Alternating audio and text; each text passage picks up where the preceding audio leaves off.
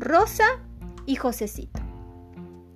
Josecito nació en un pequeño poblado habitado por aborígenes y mestizos, donde la tierra colorada y el río Uruguay se unen para formar un bello paisaje. Desde sus primeros días estuvo siempre acompañado por Rosa, su nodriza. A su lado aprendió a gatear y junto a ella dio sus primeros pasos. Compartía juegos, con los niños de su edad, indios y mestizos, y al final del día Rosa lo sumergía en un fuentón para bañarlo y devolverle a su piel el color natural, dejando el agua enrojecida por la tierra correntina. Tras cumplir tres años, el niño vio que Rosa estaba muy triste y le preguntó, ¿Qué te pasa, Ma Rosa? Ella se sentó a su lado, con los pies en el agua, y le dijo, Te vas, Josecito, para el Buenos Aires, y yo me quedo aquí. Cuando oscureció se levantaron y volvieron a la casa. Poco tiempo después, Josecito dejó su lugar de nacimiento para, para radicarse en Buenos Aires, junto a su familia, y cuando tenía ocho años, su padre español de nacimiento decidió que continuaran su vida en Málaga, España. Allí Josecito comenzó sus estudios.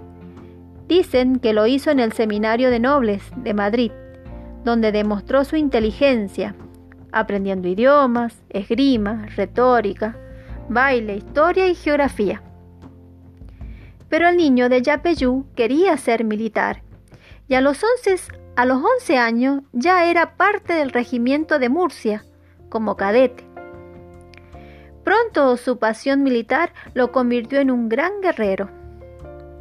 Varias fueron las batallas contra fuerzas muy poderosas en las que demostró su valía y así se fue llenando de gloria. Poco recordaba de su roja tierra natal, pero no había olvidado a Rosa, su amiga y guía de los primeros años.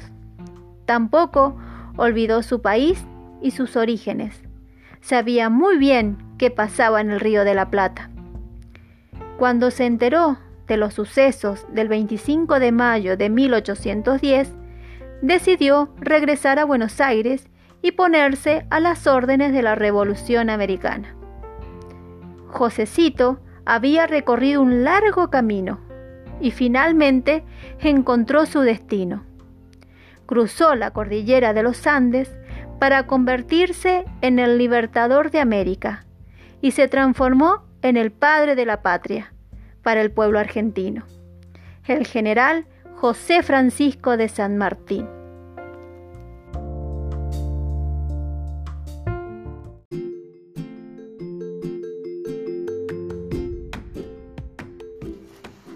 Los girasoles. Los girasoles son flores grandes y amarillas.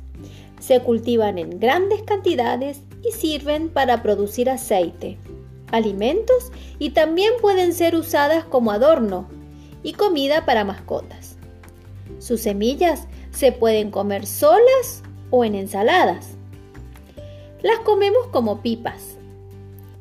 Muchos chicos las llevan de merienda a la escuela. La planta vive solo un año. Su flor va girando durante el día y mira siempre al sol. De allí viene su nombre.